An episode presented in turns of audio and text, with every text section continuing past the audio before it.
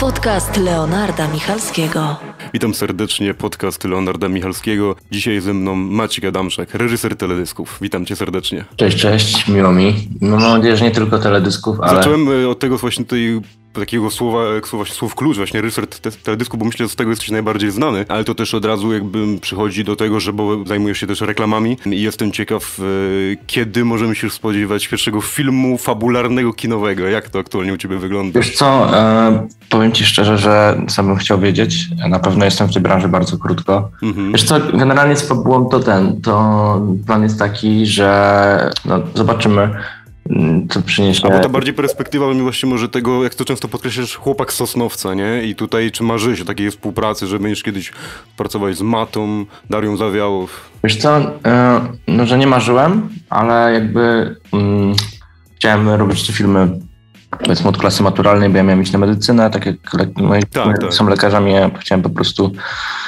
e, zrobić coś innego i tak przypadkowo wyszło, że nagrałem film charytatywny za przyjaciela. Podrzucimy też link do zbiórki w opisie, o, to też dlatego o tym chciałem też wspomnieć właśnie, tak. że e, to jest niesamowite, bo to też się wiąże z filmem, który zrobiłeś Ostatnia Zima, tak. e, który jest właśnie, opowiadasz o swojej relacji z przyjacielem Kubą, na którym jest zbiórka, w opisie będzie link, też podrzucę i to też u Ciebie zapoczątkowało właściwie realizację też, nie? I to jest niesamowite, od czego to się w ogóle zaczęło, gdzie właśnie jeśli w kierunku takim jak twoi rodzice, a zostałeś no, no, reżyserem, także w ogóle to jest niesamowita droga i też jestem ciekaw, jakie to masz do ciebie było podejście, kiedy nagle masz na przykład reżyserować Tomka Kota, Tomasza Kota i to bardziej było, byłeś bardziej przerażony, podniecony tym w ogóle samą taką perspektywą, jak to u ciebie wyglądało? Wiesz, to ja ogólnie, mm, tak jak mówisz, nie byłem z tej branży, e, ja myślałem, że wszyscy reżyserowie marzą o tym, żeby e, współpracować właśnie ze znanymi aktorami, ze znanymi, mhm. z zawodowymi aktorami i dobrymi aktorami. Tak, tak. Natomiast e, to, że to się udało, to, mm, to wyszło w ogóle ode mnie. Ja sam Tomka zaproponowałem. Mhm. E, I to była bardzo fajna okazja właśnie, tak jak powiedziałeś, reżyser teledysków, żeby, żeby w tych teledyskach właśnie e, poduczyć się tej fabuły, współpracować z aktorem e, i, i powiedzmy sobie szczerze, film fabularny jest dużo cięższą e, sprawą, trudniejszą niż e, reklama czy teledysk. E, jeżeli chodzi właśnie o, o jakby budowanie współpracy z aktorem, o budowanie postaci, o tym, jak, jak przebiega w ogóle cała współpraca. Natomiast e, ja postanowiłem właśnie, że będę do tych takich swoich mniejszych form zapraszał właśnie osoby też ze świata filmowego, żeby to się jakoś zbudowało na przyszłość, prawda? Żeby się A to też twoim pomysłem była Ania Rubik też? Z Tomkiem Kotą to też był twój nie, pomysł? Nie, akurat to nie był mój pomysł. E, to, był, to, był, to, to, nie był mój pomysł, ale czym nie namawiałem Anię, żeby się zgodziła. Co było mhm. też trochę wyzwaniem logistycznym, bo wtedy był miesiąc mm, Fashion Weeków e, i żeby zgrać, akurat mówimy o teledysku Szafir, to żeby zgrać wszystkie osoby, takie jak Michał, Ania i Tomek, powiedzmy dwa dni razem plus całą ekipę produkcyjną, to było bardzo duże wyzwanie. No, to tak są te wyzwania i dlatego też dla osób, które, bo będą tego słuchać osoby, które cię znają, które wiedzą, no, że tu już jest portfolio, tak, jest, jest Mata, Beata Koździdrak, PZ, y, no, y, różne persony, ale też na przykład są osoby, które nie do końca, myślę, wydaje, w dalszym ciągu rozumieją, na czym polega praca reżysera, chociażby teledysku czy reklam, na planie na przykład. E, wiesz co, tak, no, mm, jakby praca reżysera i nie tylko, to jest dosyć częste pytanie, które dostaję, czym w zasadzie zajmuje się reżyser. E, jakby reżyser odpowiada za całą, e, całą jakby artystyczną część projektu, czyli e, od konceptu po, po scenariusz, e, po e, jakby no oczywiście współpracy, czy to z raperem, czy z, czy z domem kreatywnym w przypadku reklamy e, i po prostu odpowiada za, za, tak naprawdę za wszystko, jeśli coś artystyczne. Dobieram ekipę, operatora, stylistów, jaki to będzie miało wizualny jakby efekt też, jakby współpraca z operatorem jest bardzo jakby taka największa, że, że razem to wymyślamy. E, jak... Znaczy też pytałem o samą pracę w ogóle, na czym dokładnie polega, bo to też wynika, że zupełnie inaczej współpracuje się po pierwsze w ogóle i, i reklama, i teledysk, i film, e, zupełnie inaczej to wygląda, inaczej też wygląda, kiedy robisz powiedzmy swój projekt, czy dla znajomych, czy dla jakiegoś większego domu produkcyjnego, nie? E, wiesz co, e, myślę, że myślę, że, że, że że to, to, jest, to jest, z każdy projekt jest inny po prostu, nie ma na to jednej okay. odpowiedzi. On, jedyne są wszystkie projekty to, że mamy podobne fazy jak preprodukcja, produkcja i postprodukcja, w której w których reżyser e, uczestniczy jakby na każdym etapie e, i często mm, też słyszałem, ja mam w ogóle bardzo małe doświadczenie, jeżeli chodzi o inne plany. E, nie miałem naprawdę nigdy okazji podejrzeć, jak pracują inni reżyserzy. Więc to było dla mnie takie zawsze mm, jakby ja się zawsze martwiłem na planie, że ja robię za mało. E, I często mi operatorzy czy inni członkowie ekipy mówili, nie, że to jest ok, że jakby, że często reżyser na planie to w ogóle mało co się odzywa. Natomiast główną pracą reżysera jest e, praca w preprodukcji i w postprodukcji, mam wrażenie potem. E, bo na planie często, jeżeli oczywiście jest ogromny plan, gdzie są drudzy reżyserowie, asystenci i tak dalej, to reżyser ma bardzo ograniczoną rolę. No ja jeszcze na takim poziomie nie jestem i często też jakby przejmuje rolę drugiego reżysera, rozmawiam Ale tu uważasz właśnie, że reżyser na planie powinien w ogóle, to jest taka funkcja, że musisz trochę znać się na wszystkim, jest coś takiego? E, myślę, że myślę, że tak. Bo to jest i, dany przykład od strony operatorskiej. Y, teledysk y, dla problemu backstage. To był twój zamysł z tą ilością klatek? Y, twój pomysł? Tak, tak. Wiesz to tak, to wspólnie z Aleksem e, wymyśliliśmy, że Aleksy, to, to, to jest wypadkowa, rozmawia się z operatorem i po prostu wypadkową pomysłów jest, e, już nawet nie pamiętam dokładnie, kto to wymyślał, że jak ma być cztery. E, okay. W problemu. Pamiętam, że, że, ten, że, że jakby tu też operatorskie zabiegi wspólnie wymyślaliśmy, e, takie e, jakby i co się tam będzie działo. Zresztą ten teledysk jest dosyć specyficzny, bo on powstał trzy dni, pomysł, jakby trzy dni pomysł powstał przed realizacją, to był jakiś absolutny rekord. E, pomysł chłopaki przyjechali z Sosnowca, zorganizowaliśmy plan, wtedy też pracowałem jako producent tego e, wydarzenia, bo wcześniej pracowałem też jako producent, teraz staram pracować tylko jako reżyser. No i, no i to jakoś tak wyszło bardzo, tak jak mówisz, spontanicznie, ale też było to zaplanowane od początku do końca. No i więc jakby odpowiadając na twoje pytanie, które zadałeś, czy reżyser musi się znać na wszystkim, myślę, że nie musi, ale na pewno to bardzo pomaga, bo nie wyobrażam sobie, jeżeli e, reżyser nie zna się na technikaliach, jeżeli chodzi o e, pracę operatora, że nie, nie zna się na świetle, nie zna się na kolor korekcji, e, mhm. no dla mnie to są jakieś podstawowe rzeczy. Znaczy to w ogóle ciekawe, o czym mówisz, że jak kojarzę to, że zanim ktoś zajmie się oficjalnie reżyserią czegoś, częściej byłem jako asystent na planach i byłem ciekaw właśnie, czy ty, że były jakieś inne projekty, nie wiem, bardziej znane, ale ty tam byłeś tylko asystentem na przykład reżysera, żeby się poduczyć. Właśnie, no, niestety nie miałem takiej możliwości. Byłem po prostu, jak byłem w szkole filmowej, to poszedłem raz na plany Tudy, zobaczę jak to wygląda kurczę, to nie jest takie ciężkie, to może zrobię swój film. A ty skończyłeś e... Śląską szkołę filmową, tak? No jeszcze nie skończyłem. Okej, okay, ale to też w ogóle wybór jest y, inny. Y, jak to zawsze mówię, że wiadomo, no, najbardziej popularna łódzka, nie? Nawet są też inne warszawska, ale jak tutaj u ciebie wyglądało właśnie kwestia tego wyboru, okej, okay, że no tutaj mm, miałeś być lekarzem nagle tutaj i kierunek filmu i jak wybór nagle, nie? Szkoły. Ja poszedłem na dziennikarstwo, ja poszedłem pierwszy na dziennikarstwo, gdzie zrobiłem licencjat ja tam robiłem filmy mhm. internetu głównie. Mm, zaczynaliśmy robić jakieś relacje z moim kolegą wtedy z wydarzeń i tak dalej, wtedy się uczę montażu właśnie e, i jak potem posz, moja była dziewczyna powiedziała to, że ty pójdziesz na filmówkę. Ja mówię, no dobra, ale co ty na filmówkę? Ja no przecież się na tym w ogóle nie znam, że w sensie, że tam pewnie są jacyś zawodowcy, a ja tam będę. No ale w sumie ona mnie zapisała na te studia e, i poszedłem wtedy.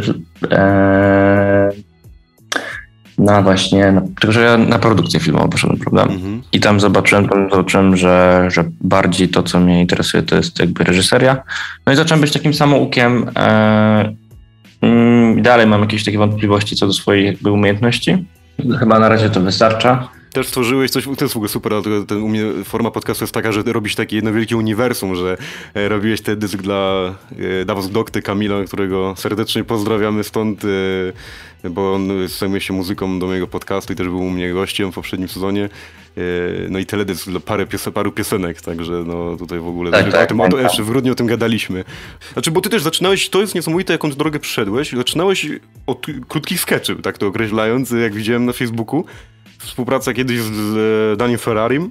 Była taka forma z, w ogóle, to, to co było kiedyś, a, a dzisiaj współpraca z Kizo, nie? Bo teraz przy tych reklamach pracowałeś. Co każdy jakoś zaczyna. E, wydaje mi się, że najbardziej przełomowy moment, nie ma jakiegoś takiego przełomowego momentu. Mhm. wszystko było wypadkową jakby różnych rzeczy, chociaż jeżeli bym miał coś powiedzieć, to zrobiłem film na swojej szkole filmowej z Piotrem Roguckim, który tak. się nazywał Twój Stary. Twój Stary, dokładnie.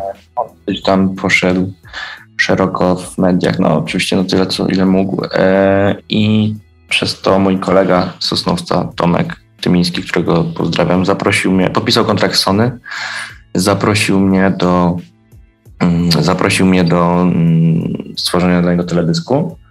No i tam poznałem e, projekt managera Radka e, w Sony, który mnie zaprosił potem do projektu z Margaret i o co chodzi. I dostaliśmy wtedy, można powiedzieć, taką szansę, którą wydaje mi się, że wykorzystaliśmy, bo potem finalnie ten teledysk był nominowany do Fryderyka e, w następnym roku, mhm. więc jakoś to tak myślę, że zacząłem wtedy zdobywać zaufanie, więc jakby no, dostaliśmy szansę, którą wykorzystaliśmy. Tak naprawdę no, nie było tutaj, mogę z czystym sumieniem powiedzieć, że takim jakby moim jakby największym sukcesem jest to, że z tych jakby bez żadnych znajomości, mm, jakby z całkowicie innego środowiska udało mi się jakby wykorzystać szansę, którą dostałem, no ale to też by nie pewno nie udało się bez tych wszystkich ludzi, którzy po prostu, których miałem szczęście spotkać. Mm-hmm, I to brzmi może tak bardzo, mm, brzmi to bardzo jakby trywialnie, ale no taka no, jest po prostu No my się prawa. składamy się z banałów, także to jednak y, no nie bez powodu. Te, też często wspominasz y, o tym właśnie, że no to praca na planie nie tylko to nie, jest, to nie są dwie, trzy osoby, nie? Także jak sam mówisz, tam właśnie pro, pro, ten projekt po pandemii, gdzie nagle 100 osób i właśnie to jest to, że to każdy od siebie jakąś cegiełkę do, dorzuca do tego projektu. Tak, to jest y, akurat ten projekt y, Dame 2K20 jest takim przykładem projektu, że, że ja to sobie tak porównuję teraz z perspektywy czasu tak trochę do ekonomii, mhm. że jak jest y, że, że jak jest dobrze, jest jakby powiedzmy przysłowiowa hossa, to, to robimy reklamy, teledyski, skupiamy się na tym, żeby, żeby robić bardziej rzeczy takie powiedzmy jako podwykonawcy, natomiast wtedy była pandemia, dalej jest, ale wtedy był początek pandemii, był lockdown i wtedy y, postanowiliśmy zrobić coś swojego. Tylko i wyłącznie dlatego, że była pandemia, ten projekt mógł się odbyć, ponieważ ludzie mieli dużo czasu, mieli dużo energii, którą chcieli spożytkować i chętnie jakby wchodzili. To jeżeli miałbym to zrobić teraz, no nie miałoby to w ogóle miejsca i sensu. I... To też jest, jak doszli do takiego etapu, to w ogóle weź, znaleźć, znaleźć teraz czas na własną realizację. Masz tym czymś takim problem teraz, że jest, pewnie domyślam się, że co chwilę jakiś projekt, co chwilę propozycja, a zrób teraz coś swojego. Tak, to jest problem, e, z którym jakby wiele reżyserów reklamowych się spotyka, że muszą nagle postanowić, dobrze, to ja teraz nie robię dwa miesiące, nie zarabiam pieniędzy, chcę teraz zrobić coś swojego i takie decyzje są bardzo jakby odważne i na przykład ja nie jestem na pewno gotowy w tym momencie. Mhm. E, żeby, żeby. Zresztą też życie mi pokazało, że nie trzeba się śpieszyć ze wszystkim, bo już miałem plan zrobić krótką formę już dwa lata temu i się cieszę, że jej nie zrobiłem, bo teraz mam dużo większe możliwości, żeby ją zrobić lepiej. A nie, a nie będziesz miał później czegoś takiego dwa lata później, że mogłem jeszcze z tym poczekać? Nie? Też, też coś takiego. Zawsze tak jest. Mhm. To oczywiście, że zawsze tak jest. To... Nigdy nie będziemy w pełni zadowoleni z czegoś. No tak, no ja chyba nie byłem z niczego tak w pełni zadowolonym jeszcze i to jest też rzecz, którą się spotyka wielu moich kolegów reżyserów. Okay. Jest też coś takiego, że myślimy cały czas, że, że my się w ogóle tu nie nadajemy, że, że my jesteśmy przez przypadek. Myślę, że jak ktoś ma jakby yy, zawsze jest zadowolony z swojej rzeczy i ma jakby dużo ego, to yy, potem szybko się, nie wiem, wypala i nie idzie dalej jakby, no nie? Zawsze znaczy, to, nie, nie chcę wiedzieć. Szkoda, że tak, znaczy, znaczy, tak brzmi tak trochę właśnie niektórych właśnie, że mm, nie wiem, czy to wynika z braku pewności, czy takie za duże wymagania co do samego siebie, nie wiem, jak tak w samym kontekście siebie, czy do innych, jak porównywałeś właśnie, że no mówię, gdzie, czy może to jest... Coś... To jest indywidualna kwestia, to jest indywidualna kwestia każdego, który coś tam przeżył w swoim życiu, jakby jakiś bagaż niesie. U mnie to akurat mogę mówić tylko za siebie, to u mnie to zawsze było w tym, że jestem niewystarczająco dobry do czegoś i dlatego jakoś na siłę próbowałem sobie innym udowodnić E, I to jest no, trochę zgubne, no, tak, brak takiej cierpliwości i, i, ten, żeby, żeby, żeby osiągnąć jakiś cel, no ale czasem działa. Mhm. U ciebie właśnie też tak e, często pada samo e, hasło dotyczące miejsca, z którego pochodzisz. Jest ten Sosnowiec i ja intryguje mnie to, jakie to u ciebie posiada też jakieś przesłanie. Za pomocą swoich realizacji chciałeś też pokazać, nie wiem, lepszy wizerunek Sosnowca. W ogóle, nie wiem, jakie to masz podejście, ale mnie żarty Sosnowca zawsze wkurwiały, żenowały po prostu można tego podjąć dystansem, że okej, trafił się takie miasta jak Sosnowiec albo Radom, wiesz o co chodzi. I kiedy nawet właśnie ty nagle pokazujesz, że kurwa, hej, to są zajebiste miejsca, w można zrobić fajne klipy, nie? I ludzie nie są tego świadomi. I... To nie, no szczerze powiem, mam w to wyjebane, natomiast e, jak to, to, to, takie po prostu, jak słyszysz jakiś żart 500 raz, to po prostu bardziej cię to nudzi niż e, denerwuje.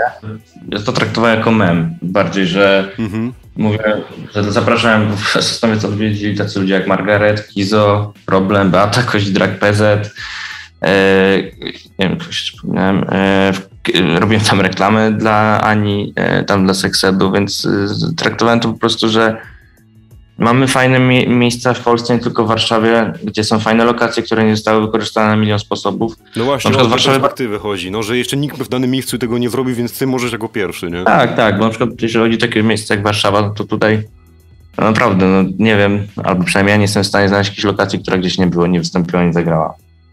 No chyba, no, no właśnie to jest to. Ja tak wiem, oglądam właśnie. No, no, znaczy u ciebie też było, pamiętam też w teledysku, zresztą to dużo już wykorzystywał to miejsce um, z widokiem na, na, Pekin. Właśnie ten basen, gdzie kręciliście dla Maty e, Szafir, jak tam Mata siedzi właśnie z Anią. Ten basen taką od razu oślepnąc od światu w głowie i te wszystkie miejsca i takie kurde, no i dlatego mówię, tak się, dlatego może lepiej się też ogląda to się, jak nagrywasz chociażby w takim Sosnowcu miejscu, które nikt nawet nie wie, że to Sosnowiec. Powiedziałeś z widokiem na Pekin, a w Sosnowcu to jest dzielnica Pekin. o widzisz, nie, nie wiedziałem, raz byłem w Sosnowcu i to na Sylwestra, także nawet nie widziałem tego miejsca za dnia. Na Sylwestra, no fajnie. Ja nie, nie wiem, czy ten, czy Sosnowiec jest fajnym miejscem Sylwestra. A masz jakieś wymarzone miejsce, nie mówię tylko o Polsce, bo jak sobie widziałem, to dużo podróżujesz chyba i e, jestem ciekaw, czy masz jakieś takie swoje wymarzone miejsce gdzieś na świecie, gdzie byś chciał naprawdę coś nagrać, że jest jakieś zajebiste miejsce. Mhm. Jakiś klimat może konkretny właśnie. To jest mnóstwo takich miejsc. Tak naprawdę to bardziej zależy od projektu, więc nie mam jakiegoś takiego stricte wymarzonego jednego mhm. miejsca, e, gdzie bym coś chciał nagrać. Więc ciężko mi odpowiedzieć. Okej, okay, okay. To, to się było właśnie wiąże z tym pytaniem, co wspominałem o tym Berlin Music Video Awards i jak tak ty się o tym dowiedziałeś, to pomyśleć takie, że czujesz teraz, nie wiem, większy progres w ogóle docenianiu polskiej realizacji na arenie międzynarodowej? Jak ty się tak zapatrywałeś? Uważam, że mamy bardzo dobry poziom, jeżeli chodzi o teledyski. E, Obecnie, bo kiedyś tego nie było, nie? W Polsce. Tak, e, więc jakby uważam, że to jest duży progres.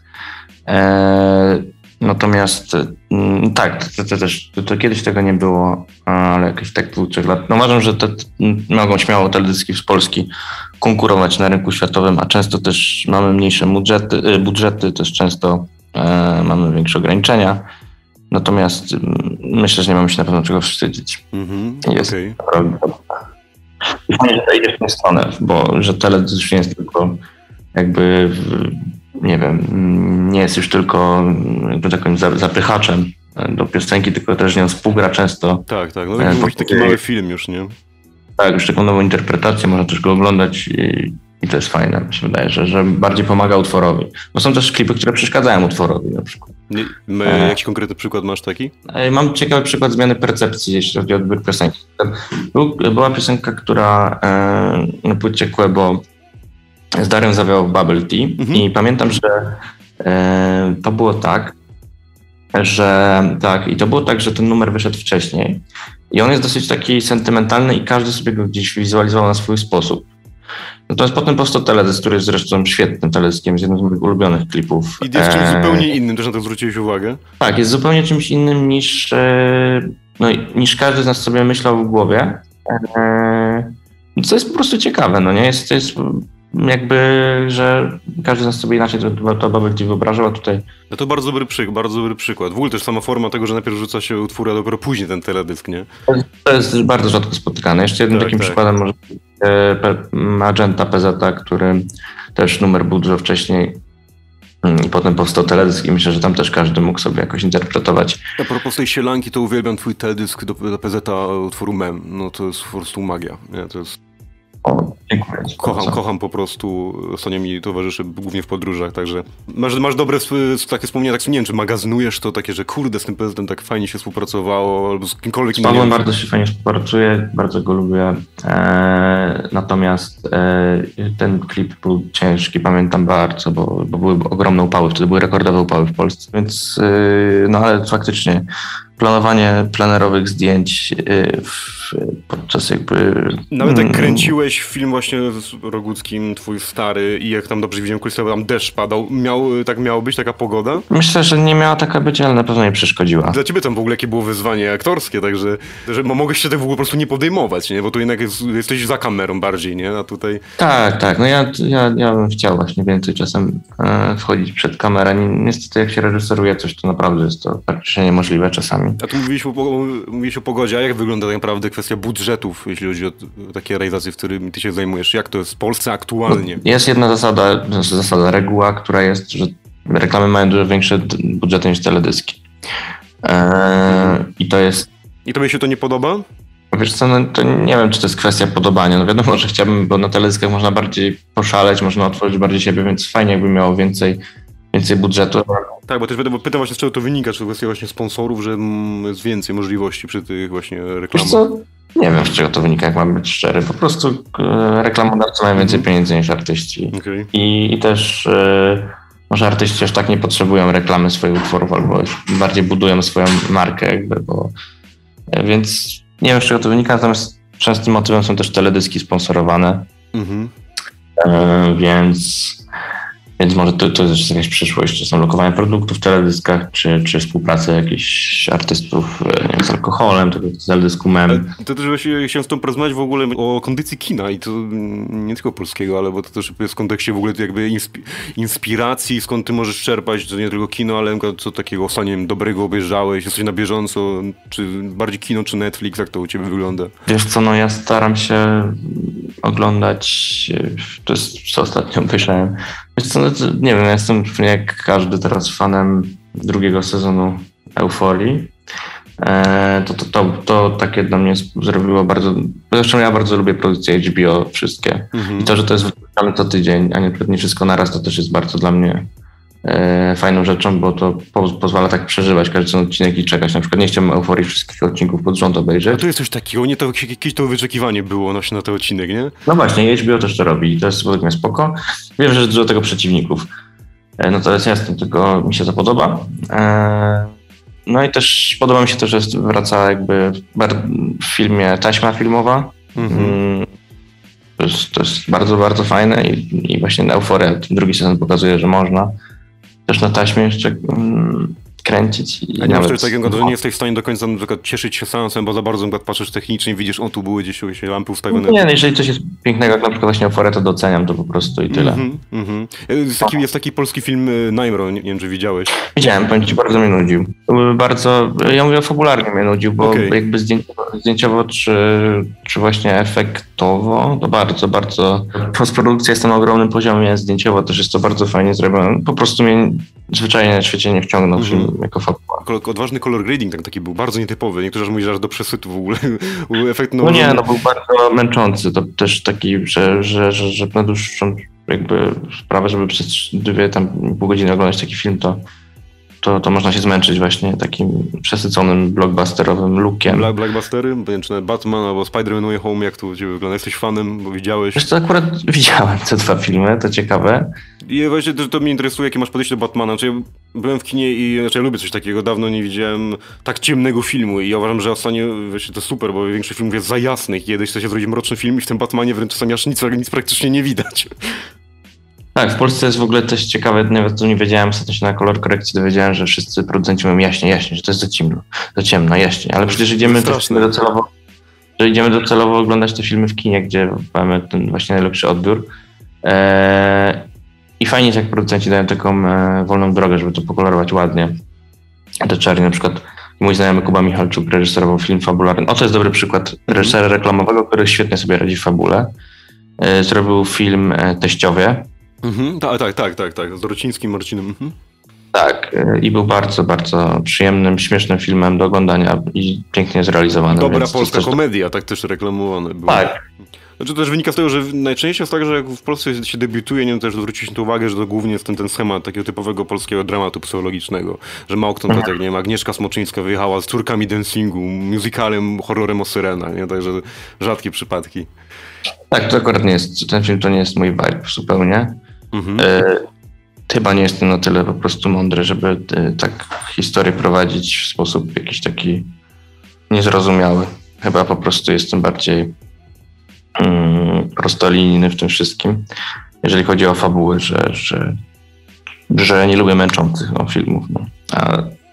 Okej. Okay. Ale to jak nawet masz w swoim podejście, żeby było prosto, to kiedykolwiek usłyszałeś od kogoś na przykład, że ktoś nie zrozumiał jakiejś twojej realizacji? Tak, w, w teledyskach to jest częste, że ludzie nie rozumieją. E, no i Imka, co, co takiego, co usłyszałeś i jak zareagowałeś? Nic, nic bo, bo wiele osób podchodzi do teledysków wrażeniowo. Mhm. Teledyski często są formami winietowymi, czyli opowiadałem film nie ścisłą liną fabularną, tylko jakby emocjami i takie teledyski mi się też bardzo podobają. Na przykład ten film, który robiłem e, Dame 2K20, e, o którym mówiliśmy wcześniej, on nie ma żadnej linii fabularnej. To nie ma żadnej historii, która jest jakby od A do Z prowadzona. To jest typowo emocjami opowiadany film. Yy, ale jakbyś na przykład mógł tak jeszcze zapowiedzieć, na czym obecnie pracujesz, z kim, jakiś teaser, czego możemy się spodziewać od ciebie? Nie mogę powiedzieć niestety. Ale coś większego się szykuje? Wiesz co, nie wiem czy większego. Reklamy głównie. E, nie wiem, ja już nie jestem w stanie ocenić, co to znaczy coś większego. Okej. Okay. Dla niektórych to może być coś małego, dla mnie może być coś dużego. Nie wiem, na pewno nie szykuje się długa forma filmowa. Dzięki no. wielkie za rozmowę. Krótką, ale, ale naprawdę treściłem. Fajnie było z tobą porównać, fajnie było cię poznać. Tak, tak, dziękuję. Życzę ci samych kolejnych zajebistych projektów i spotkań z zajebistymi e, ludźmi. Bardzo dziękuję. Właśnie teraz tak jeszcze tylko na koniec bardzo chciałem pozdrowić mojego przyjaciela Kubę, który bardzo potrzebuje pomocy, więc jeżeli ktoś wejdzie na mojego Instagrama czy na Facebooka, to będzie tam link do się pomagać, też Leonard pewnie udostępni.